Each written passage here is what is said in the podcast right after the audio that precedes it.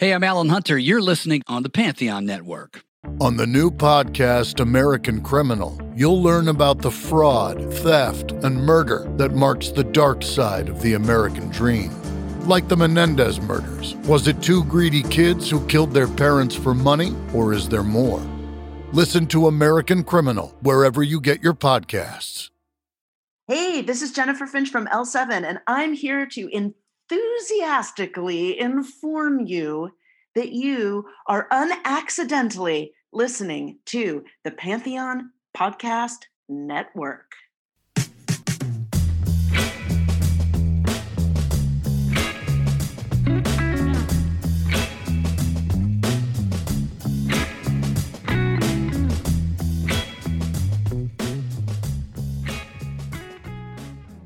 Hey everybody, thank you for joining me on My Rock Moment today. So if you've held the Hotel California, Abbey Road, or Who's Next albums in your hand, you know his work, you know my next guest. His name is John Kosh, but most know him best as just Kosh. Now, Kosh is a Grammy Award-winning art director and former design director for Apple Records, and he's the creative genius behind a long list of iconic album covers. Kosh joined me on a rainy LA afternoon, which we're getting a lot of these days, to discuss his time working with the Beatles, his longtime friendship with Linda Ronstadt, and the stories behind some of his most well-known work. So let's get into it.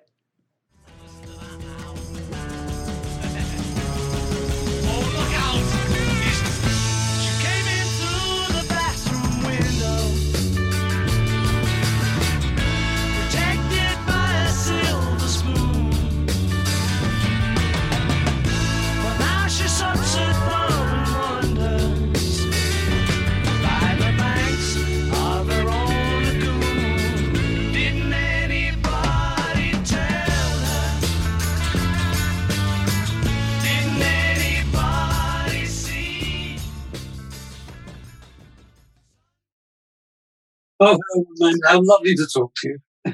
Lovely to talk to you too, Kosh. Thank you so much for coming on My Rock Moment. There's a lot to discuss. I know you wear many hats, but your best known works are the timeless album covers. And I'm only listing a few. The list is so long. And I did go through all of them. No, you didn't, really. I did. Out of sheer curiosity.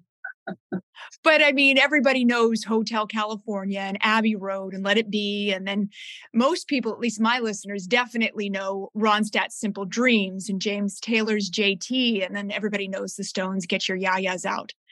So that was about 1% of what you've done. Well, the last 10 years, maybe 15 years, vinyl has made such a resurgence. And it's still going strong. And that must be a real interesting feeling for you. Yeah, and the point is, it's what you can see because it's a four-inch square, whereas all we went through, like CDs, cassettes, and whatever else, which, now I guess it's download. So there's the resurgence of vinyl, which is overtaking CDs. But I mean, just one thing is, apart from the artwork, the music sounds better, the analog sound. Yeah. And I think, this younger crowd too, and I've said this before on previous episodes, there's something so intimate about the whole album experience. You buy it, you look at the artwork, you open it up, you see the pictures of your, your heroes or this band that you love so much.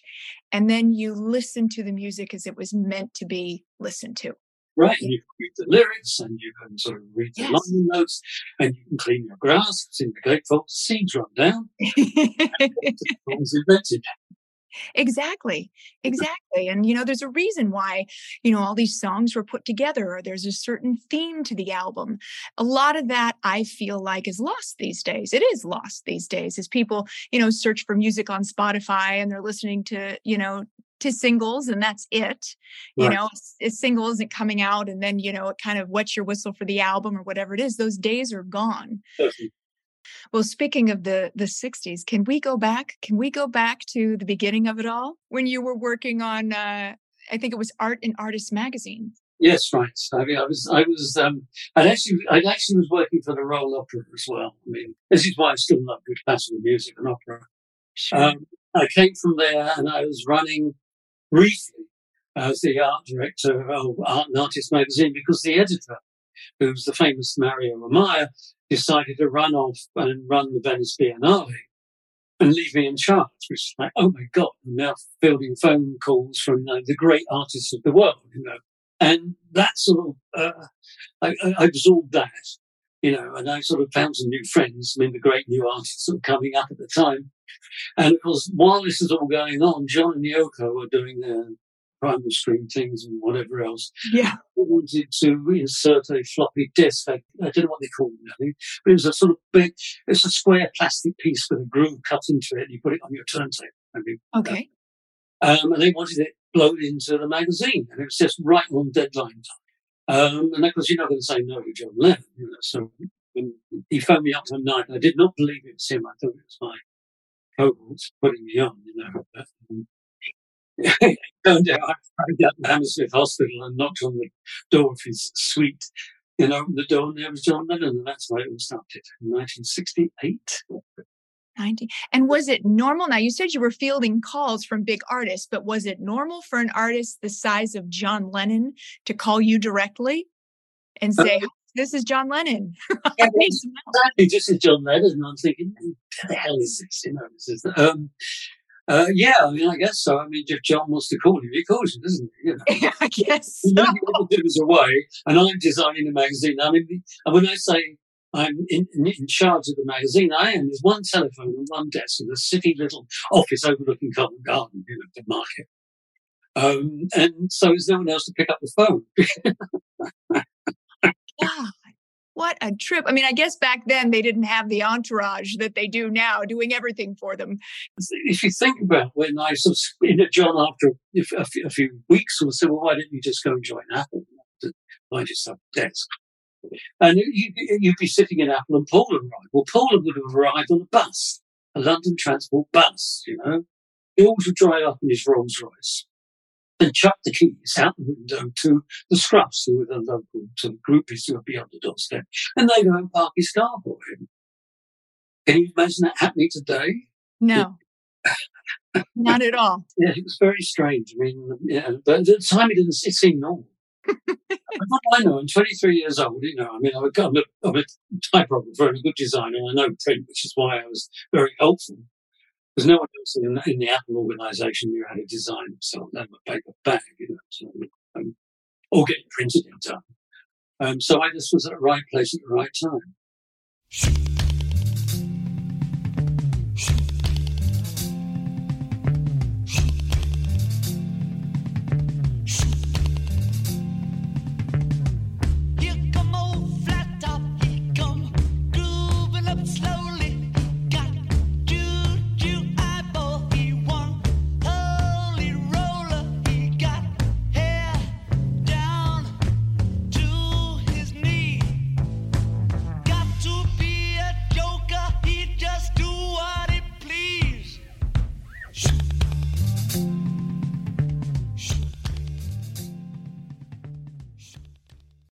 And is it true that your first assignment was the Abbey Road album cover? Yeah.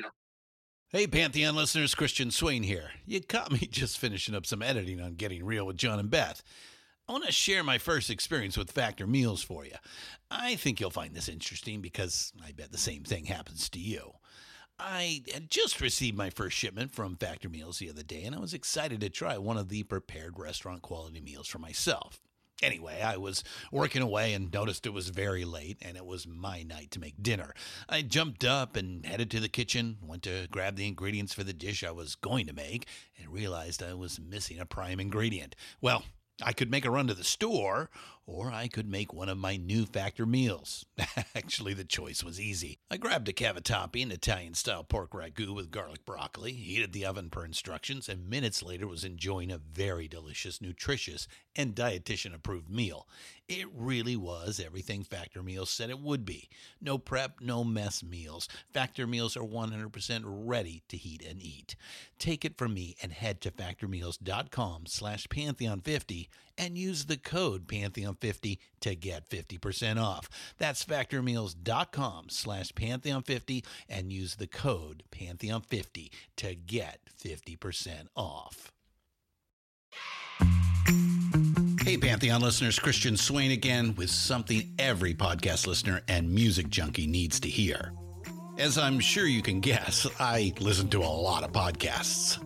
I also listen to a lot of music, so having high-quality headphones and earbuds are absolutely critical to my day. Oh, and I have numerous pairs. In fact, I have a junk drawer of used devices that have bitten the dust, so I've tried them all. Recently, I was sent a pair of earbuds by Raycon, and the first thing I noticed was the cost. Looks like their products are about half the price of other premium brands. Okay, that's cool. And the reviews seem pretty stellar. Okay, checks that box. So I got my Raycon Everyday Earbuds, a nice packaging to open, and what I immediately noticed were the pack of ear tips for sizing. I'll tell you, I have small ear canals. I know, a flaw. So to see choices for the best fit, especially while exercising, oh yeah. And yes, they were immediately comfortable. Sound quality was great too. Plus, I have 3 EQ options that I love because I like more bass in my music and less in the podcasts. 8 hours of playtime for the battery is great as well. Surround sound, noise canceling, and awareness mode all included. I think I'm in business, and I just realized I've had them in all day. Like I said, super comfortable. Go to buyraycon.com/Pantheon today to get 20% off your Raycon order plus free shipping. That's right. You'll get 20% off and free shipping at buyraycon.com/Pantheon.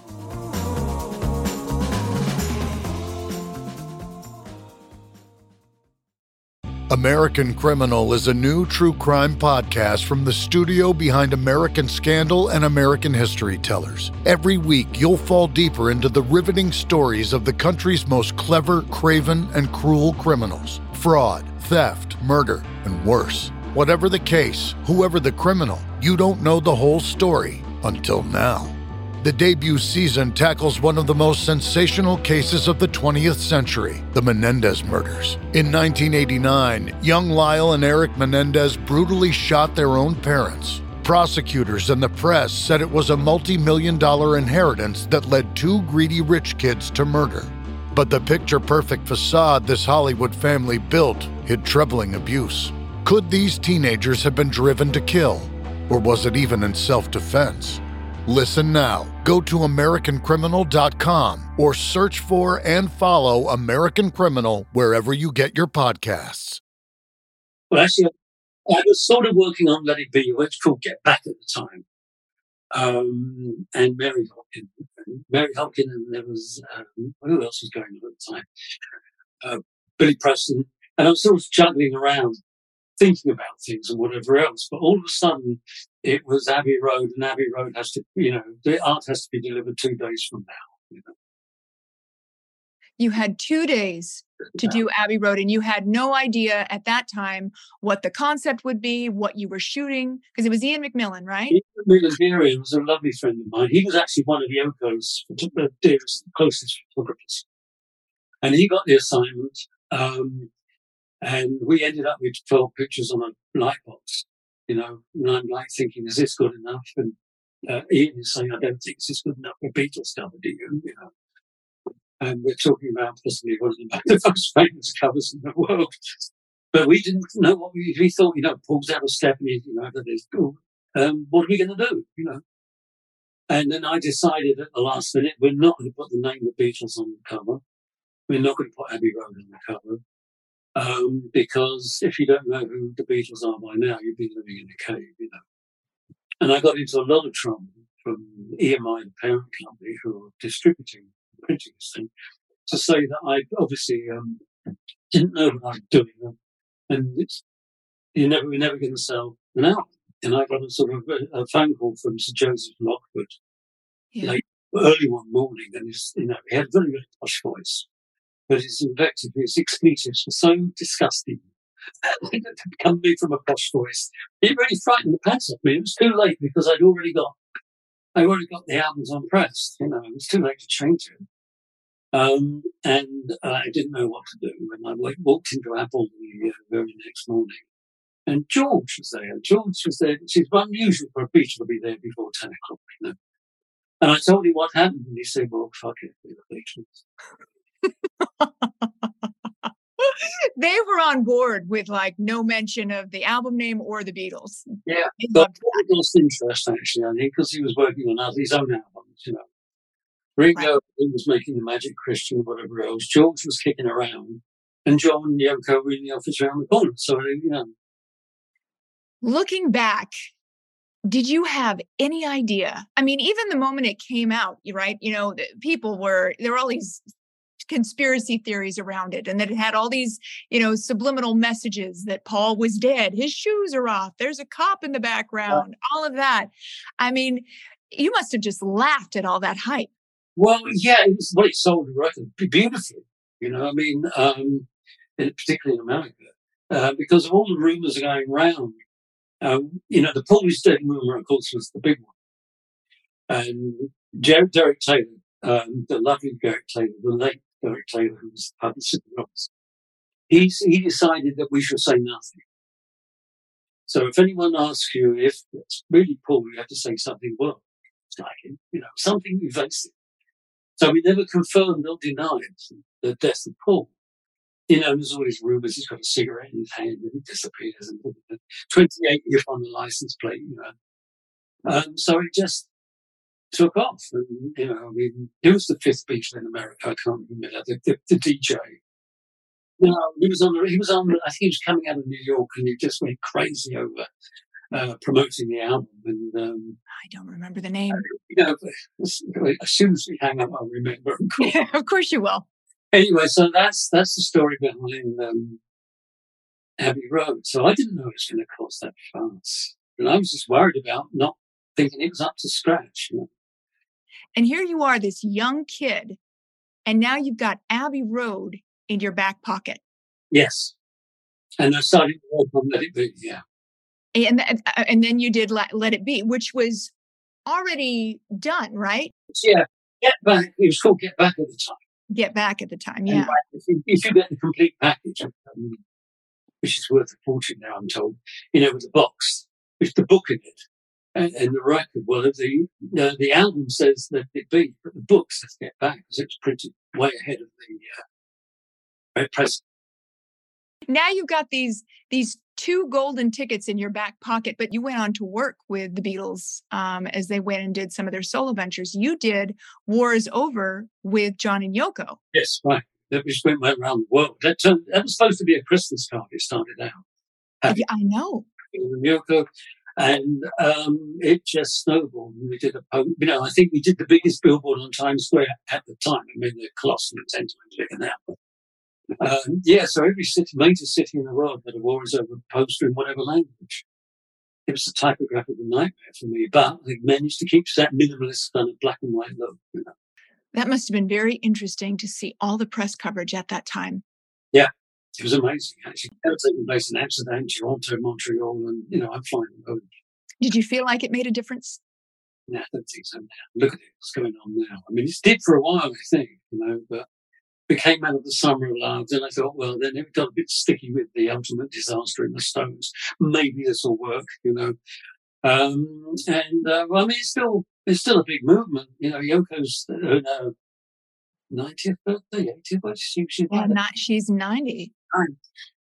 She's still promoting it all, and I hope it eventually works. I mean, if I had a penny for every War Is Over t-shirt, I mean, I could be in behind it. No kidding. Well, I think about that, and I've seen some really, you know, iconic images of that War Is Over, the billboards all throughout the world, and there was a big one on Sunset as well. I think that's the only one with a black background with white type. Ah, that was the only one. Black, yeah. And I think the problem was that I sent out a tissue with the negative, and they thought that's how it should look. Which is fine. It looks great. It did. It looked really, I mean, I loved it. It goes to the Marlboro Man, if you remember him. You remember? Yes, I did see in the picture itself. Right. You're facing west. I think it's just west of Crescent Heights. That's right. And it's looking out over everything. You've got Chateau Marmont. You see the, there's a little Volkswagen down there. And Yes. It's such an iconic picture. It's the Marlboro Man. Actually, the real Marlboro Man was a model, and he was a friend of mine. Yeah, yeah. which was a peer coincidence. I knew him in London very well. And he was the Marlborough man. He was very gay, but very Marlborough. And there he is standing up there, you know, all 20 feet of him. I mean, next to your work. What a trip that must be. That was fabulous, yeah. Hey guys, we're going to take a quick break to hear a word from our sponsor. We'll be right back. Okay guys, let's get back to the interview.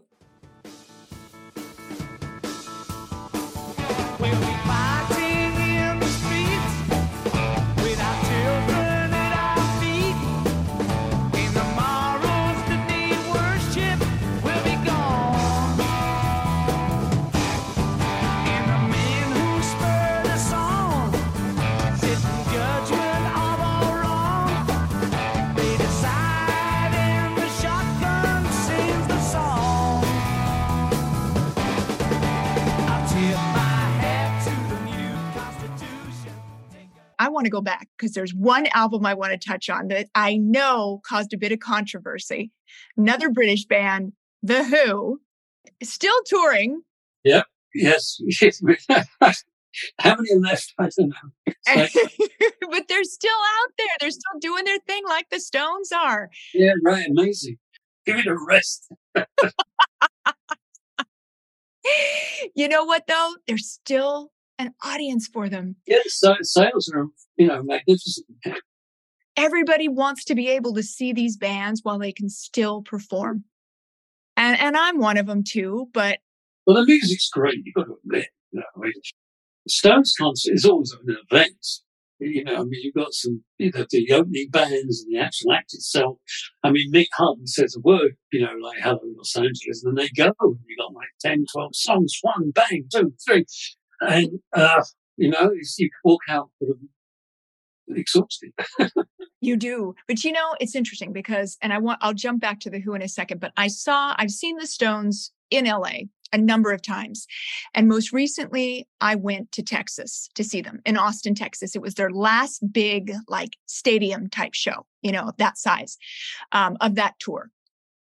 And when you go to a show in LA, I mean, you know, you get the diehard fans, but then you got everybody that's all glammed up. You'd think that they're, you know, going to some sort of award show.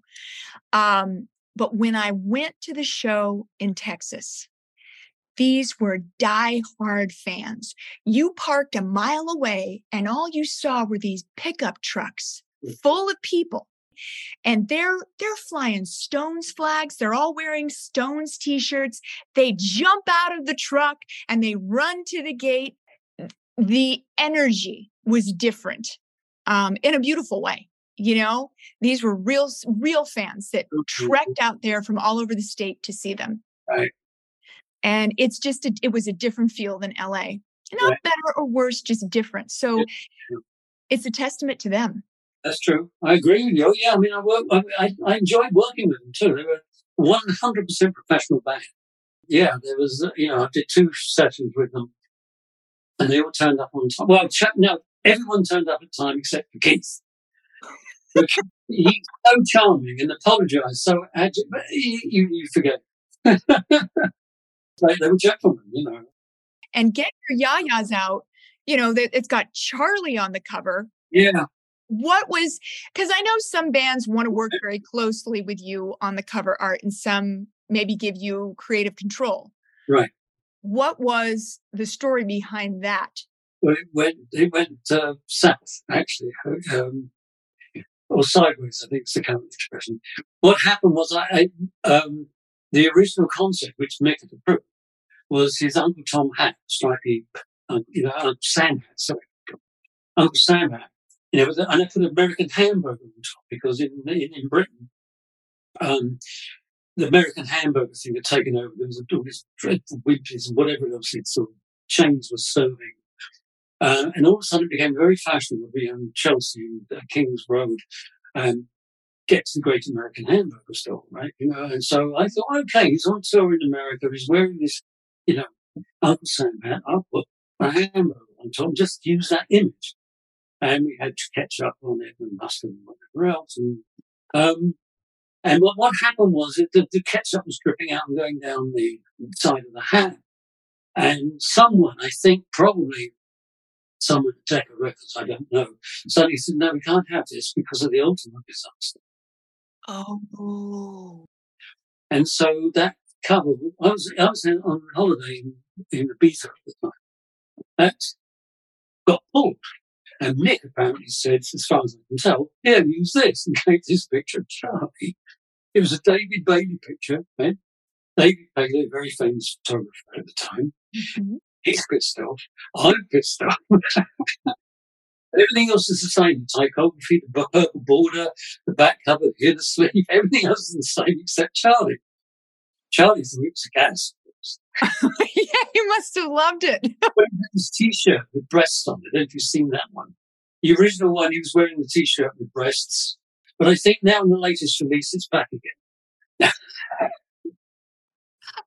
I didn't even think about any sensitivity around Altamont. Yeah. Yeah. It was a disaster. You know? So, I mean, had I been in London, I would have taken over. All right. I always wondered about that. I thought that was such an interesting album cover compared to all the other ones, you know, that they've done. All the live albums, it's way up there. I'm free to do what I want. I had all time. Boy, yes, I am. I'm free to do what I want. I had all time. Boy, yes, I am. So love me. Oh, me. Oh, me. Love me. I'm free. And what about Who's Next? Okay, what do you want to know about Who's Next? Well, I mean, come on. Maybe you don't want to dive into it, but I remember the first time I saw that album cover and I'm like, that's not urine on this side. There's no way. Well, it was urine except for Roger Daltrey's because he couldn't pee and that was a cup full of water. Oh, who came up with this idea? No, well, I don't know how it evolved. You know, it's one of those sort of serendipitous things that just occurs, you know. I mean, I wasn't there when the actual shot was taken. I was moving on because I was going to set up a shoot for Keith Moon. And so I'd left the band and Ethan Russell. Well, my contribution was the typography and I didn't like the sky. So I cut in a new sky and, you know, tidied up the band because they were looking a little warm. They would not. They're not looking. Have they been indulging? We all indulged in those days, didn't we? Yeah. And so that's what happened. So they were all indulging, and they just used the. It's basic sort of humanity, isn't it? You know, yeah. There's a place. Let's do that. It was. These were roadblocks set up for a forthcoming motorway that was going to go from London to Wales, and they hadn't finished building it. And what did the label say? The label was fine with it, actually, yeah. But when I had that in my portfolio, the first time I came to the States looking for work, and, you know, I think Neil Bogart and Casablanca Records threw me out because he thought it was obscene. Really? This is 1970s. Okay, and so you mentioned it. Now you had these big tickets in your back pocket. You know, your work with the Who and the work with the Beatles, and you made your way out to California. I'm assuming because everybody else made their way out to California. Well, Stuart was over here, coming over. In fact, that's why we did Atlantic Crossing together. And Ringo had already come, you know. And I thought, well, you know, let's try it because you know, I mean, having been to LA, paradise, palm trees, sunshine, you know, like it used to be. Not now. Yeah, flashing against the window. But it wasn't easy breaking in because there were certain cliques in here that I was resented by the record labels because they had their articles and whatever else. I decided that if I'm not going to get any work from the labels, I better go with the management. And so knowing Peter Rash, who was managing Linda Ronstadt and James Taylor from Apple days, because he was managing James, you know. Right. Apple. Right. Never did anything. So I went to Peter, and of course Peter said, well, you know, let's meet Linda, because Linda and I just got on like half of the and that led to James, and then that led to Irving Azoff, who gave me the years. And from that point on, it was just like, you know, I had to expand my offices. Yeah, there's a lot to unpack there, because I know you have a long-standing friendship and work relationship with Linda Ronstadt. You won 3 Grammys with her. So we did, yes. Are you still in touch with her today? Yeah. I phone her occasionally. Sometimes she phones back. You know, we text a lot. You text a lot. That's great. Because you did, I mean, I know you did a number of albums, but the Grammy-winning albums were Lush Life, Get Closer, and Simple Dreams. And Simple Dreams, I know, was in the bathroom of the Pantages. Am I right? Yes, Willow's Mirrors. Yes, that beautiful Art Deco bathroom. I mean, it was awful chore to light, because there's reflections everywhere, which means you can see the camera and you can see me holding up black cloths and things. And all I wanted was Linda and her reflection a couple of times that wrapped round the back. And so we set it up, and it took a couple of days to set up, get it to work. With Jim Shea, most fabulous photographer to work with. And still a dear friend. And then we sort of, you know, experimented with getting the grain structure right, so it had that sort of nice, soft, pastel look. It was beautiful. Yeah, and I just knew I was building a Grammy. I knew, just, you know, the typography was absolutely spot on. Posting that is just very pretty package. Very happy. It is, yeah, it really is, and it just represents Linda so well. Yes, it does, particularly at that time, because later on she goes, she wanted to be a little harder and tougher, and that's why we did Mad Love, where she's looking black and white, and she's in a phone booth, yeah. And I gave her a pile of quarters, and she called Jerry Brown the Gun of California. Well, rather, Pete Howes actually photographed him. He was a war correspondent who came in to do the job, so what did that click? No, no urgency.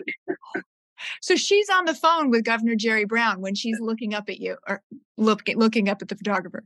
Yeah, or wherever. We got a ton of beautiful pictures. She looks gorgeous, but it's also that hard look we wanted, you know. Yeah. Kind of had that very 80s feel to it. No, it's just a change of focus. You know. And you did Hasten Down the Wind as well? Yes, that's a lovely page too. That's one of my favorites. Linda took some beautiful, I mean, she's a beautiful woman. Yes, totally. But, I mean, aside from, what was it? The cover with the pigs, everything else has been... I did not do the cover with the pigs. That was, to me, a little bit of a miss. But otherwise, all her album covers... That's pretty good, yeah. I came in A Prisoner of Disguise, which was... then we did Hasten Down the Wind, and I got into a lot of trouble because you could see her nipples through the... and I was actually having trouble with one of her hands because it looked like a claw. So I actually photographed my wife's hand and put it... So that's my wife's hand on Linda as she's walking around. But while I'm doing this, I missed the nipples bit, and that's where I got into big trouble because we're selling sex and not music. You know. Today means nothing, but, you know...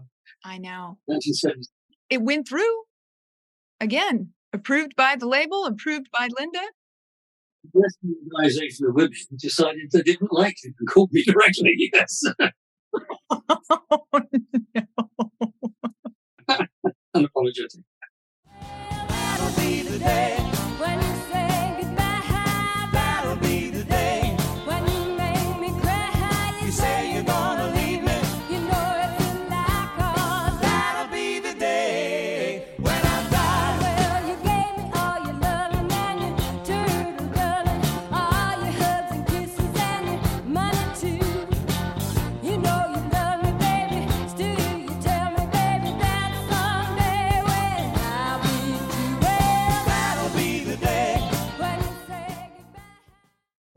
That was 1976, right? Yeah, 6 or 7. Yeah, I think. Yeah, because that was a big year for you. You put together a number of iconic album covers: "Hasten Down the Wind," yes. You also did her greatest hits, and then you did ELO's New World Record. All right. And then you also did Hotel California that year. 76 was Hotel California, yeah.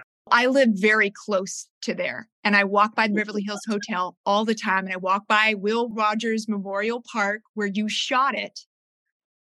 And I'd love to know why there. When Will Rogers Memorial Park come in? I just remember shooting the hotel. So across the street. Because when you say Will Rogers, I keep thinking it's like Pacific Coast Highway. Oh, yeah, there's Will Rogers. Cherry picker there. Okay, that's good. Yes. I imagined that's where you put it. You put it across the street, right? Because you were able to get up high. And we had to keep feeding the meter. Oh, yeah. That was it. That was Will Rogers Memorial Park right there. Oh, I see that place. It's got a little public lavatory in the middle of it or something. Yes, that's it. So, but why the Beverly Hills Hotel? Well, because what we did, we scouted. David Alexander, the photographer, and I scouted. And we went to the Green Hotel, I think it was, in Pasadena. Beautiful. Then we found a sort of Four Seasons somewhere out. I don't know where it was. And then we came back to the Beverly Hills Hotel and thought, well, we have to come back because we can't get a good shot of it. Got the cherry picker, and it was just as the sun was going down, and we kept shooting. And we up there, the two of us, David and I, and another famous photographer friend of mine, Aaron Rappaport, was the assistant at the time. He was down below. Oh my goodness! Now Aaron is, it's a really big, great photographer. So what would happen is because I'd been down, so David could use me as a tripod to shoot. He'd run out of film, and while he's reloading, he'd go down and I'd shoot. So we're not quite sure who actually took the precise snap. But it doesn't matter because David set the whole thing up and David gets the credit, so he deserves it too. And he did, of course, the interior shot and the back shot. But in those days, we had all these pictures and we blew them up to the size, 4 foot square, 5 foot square, and just walked in and the band was sitting there, and we just laid them out. And Andy went, well, that's it. You couldn't get away from it. You have the sunset and whatever else. But had you put the effects on it at that point, or are they just looking at the photograph itself? Because it almost looks drawn at this point, The Hotel California lettering on it or anything like that, which I had drawn and then re-photographed to make it look like it was part of the photograph with the same grain structure and all that. That wasn't there. But I had worked on the blue lights a little bit and, nothing. We cheated with time. So unanimously, the band sat down and they said, this is it. Yeah. There's no, because I'd listened to the Hotel California soundtrack and I knew track one was going to be it. So no doubt it's going to be a massive single. So we needed a massive, massive cover. So that's why I walked into something big. They wouldn't see little things like this or look through a loop and a light box. Or you can project them on the wall, but I decided to make table-sized prints so you can't get away from them. And then you went with the Lido Apartments. Yes, right. Yep. Interior. So I don't know what it is now. But I don't even know. I wonder if they're still around. I feel like I've seen the building. Side of it, but I don't know whether it's occupied or not. And where did you even find that? Is so random because it was probably some dilapidated building at the time. We were set in a soundstage, and we were spending an awful lot of money. That's the most expensive cover we've ever done. Yeah, that came in the 40 grand. So you can imagine what that would be in today's money. Oh yeah, quite a bit. But so we decided to scout, and real hotels wouldn't let us do it, or they, disruptive. So someone gave us a lead to this place and we walked in and thought, well, we can decorate this. And you did. And it became another photo that evoked a lot of, rumors. And there's Rastafarian in the corner who appeared from the couldn't find him to get him to sign a release. So he just was now become a friendly spirit, There's so many I can't remember now. What's interesting is that I teach California rock history for Bradley University. Right. And my students had to do a review of a lot of the iconic albums of the time period that we cover. And one of my students had Hotel California. He was peppering me with questions about the cover. He was like, who is this person? And then I read there's like some sort of head of the Satanic Church or something that's involved. And I'm like, I don't know. Whatever happened was serendipitous, and it didn't affect science, but it that way. There you go. It happened again. And I did hear, though, that the Beverly Hills Hotel took issue with it. Oh, yeah, they were pissed off because, but they didn't stand a chance because Irving Azoff, the band's manager, pointed out that their subscription, what do you call it? The people who came to stay had multiplied almost like 3 times. The hotel bookings? Yeah, thank you. Yeah, the hotel bookings had tripled. I may be exaggerating, but the point is they made more money out of it than if they just kept quiet. You know? And that was it. They kept quiet after that. That is such a great story. They try and sue me. You know, I'm the art director, the creative director. So it's not like they go to me first because that's probably easier than going to Warner Bros. Sure. I just found Irving amazing immediately. You know, help me out of this. I mean, God. They call him Satan, actually. You know, it's the great Satan. Do they really? I love him. Don't worry about it. I've not got anything bad to say about him. A lot of people apparently do. So. Well, no, I mean, he's done an incredible job. Yeah. No, he's stood up for me many times, you know, when I wanted to do things. I thought I saw Irving Azoff the other day when I was walking. And, you know, the minute I turned around, it was a double take. It's not somebody you expect to see on a residential street in Beverly Hills. And, you know, just walking along. And I turned around and I thought, that was Irving Azoff. And he'd already walked behind, the front door. And he has a keychain, which he swings as he walks. Yes. Oh, shoot. Next time I'll look for that. I thought, I would, if I had known it was him, I would have kicked myself if I didn't say hello. I'll just keep walking by that house for the next, however many days.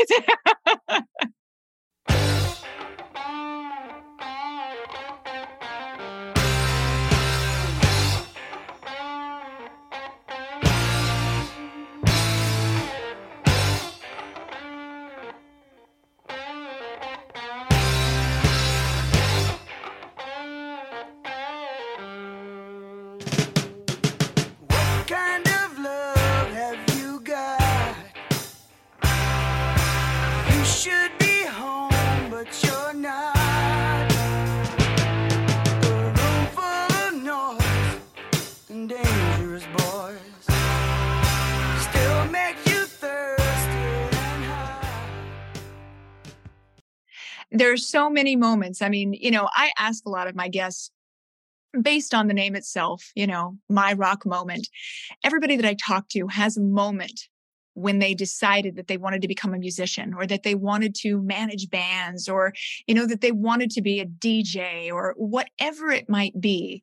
And I love hearing those moments that changed them. And I don't know if you had one like that. Where you decided, this is it. This is what I want to do. Well, yeah, it was evolving. I think what happened was that I was working for the British Printing Corporation and I ran off to get married. And the day on New Year's Day and the day after in Wales and the day I returned to London, which was the day after I found I'd been fired. But I was working at the time also working on a magazine for the Royal Opera with the Honourable Kensington Davidson, who said, well, okay, you're fired. Why don't you come and work with me? So all of a sudden, I'm at the Opera House thinking, oh, my God, I'm now listening to this. I'm going to rehearsals. I'm seeing music. I'm listening to Mozart. Things totally changed. But I do something like this. And then, that led to art and artists. I'm now involved in art, thinking, well, where am I going? Is like getting crazy. And then, of course, I'm into rock and roll. I thought, this is the moment I stay. And that's it. Yeah. And then in that next big moment, well, let's go to California.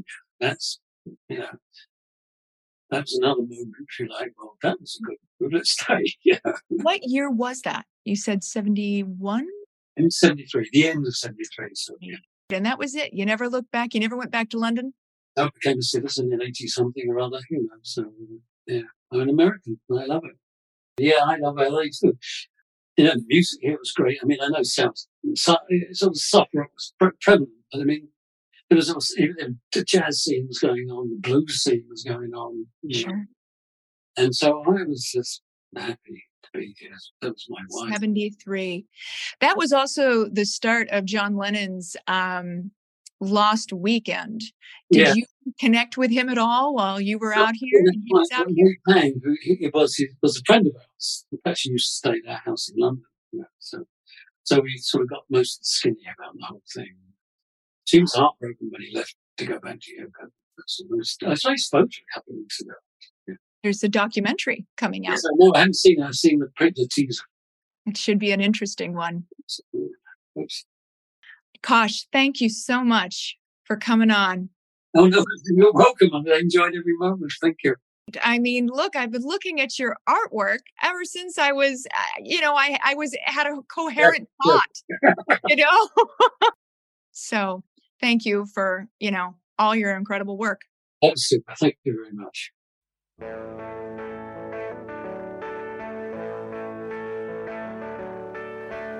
I've got a feeling. Feeling deep inside, oh yeah, that's right. I've got a feeling I can't hide, oh no, no, oh no, oh no, yeah, yeah, I've got a feeling, yeah. All right, a big thank you to Kosh for coming on. I never knew that he was the design director behind so many album covers in my collection, which is pretty cool. There are so many stories we did not touch on, so I think we're probably going to have him back another day. Thanks for listening, everyone, and please be sure to rate, review, subscribe to My Rock Moment wherever you listen, and if you're on Instagram, follow me at LA Woman Rocks. We'll see you at the next episode.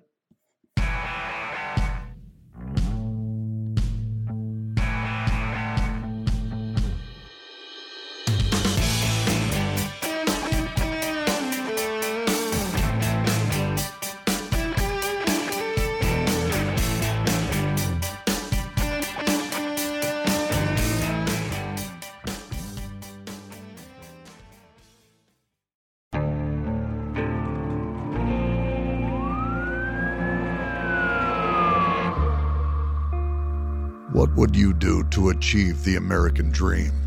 The big house, the happy family, the money. 911, what's your emergency? Would you put in the hours? Would you take a big swing? What's the problem? What's the problem? Would you lie? Would you cheat? Would I shop? Would I shop? Would you kill? Yes. My mom and dad. My mom and my dad. From Airship, the studio behind American Scandal, comes a new true crime history podcast. I'm Jeremy Schwartz, and I'll be taking you inside the minds of some of our most notorious felons and outlaws, exploring the dark side of the American dream. In my new show, American Criminal, you'll meet the picture-perfect brothers who killed their parents, the thief who stole babies, the crypto king who siphoned off billions, and plenty more. From assassins and gangsters to killers and con artists, whatever the case, whoever the criminal, you don't know the full story until now. Don't miss the debut season of American Criminal, The Menendez Brothers, beginning February 29th. Listen wherever you get your podcasts, or to get early ad-free access to the entire season first, plus hundreds of other ad-free history podcast episodes, subscribe at IntoHistory.com.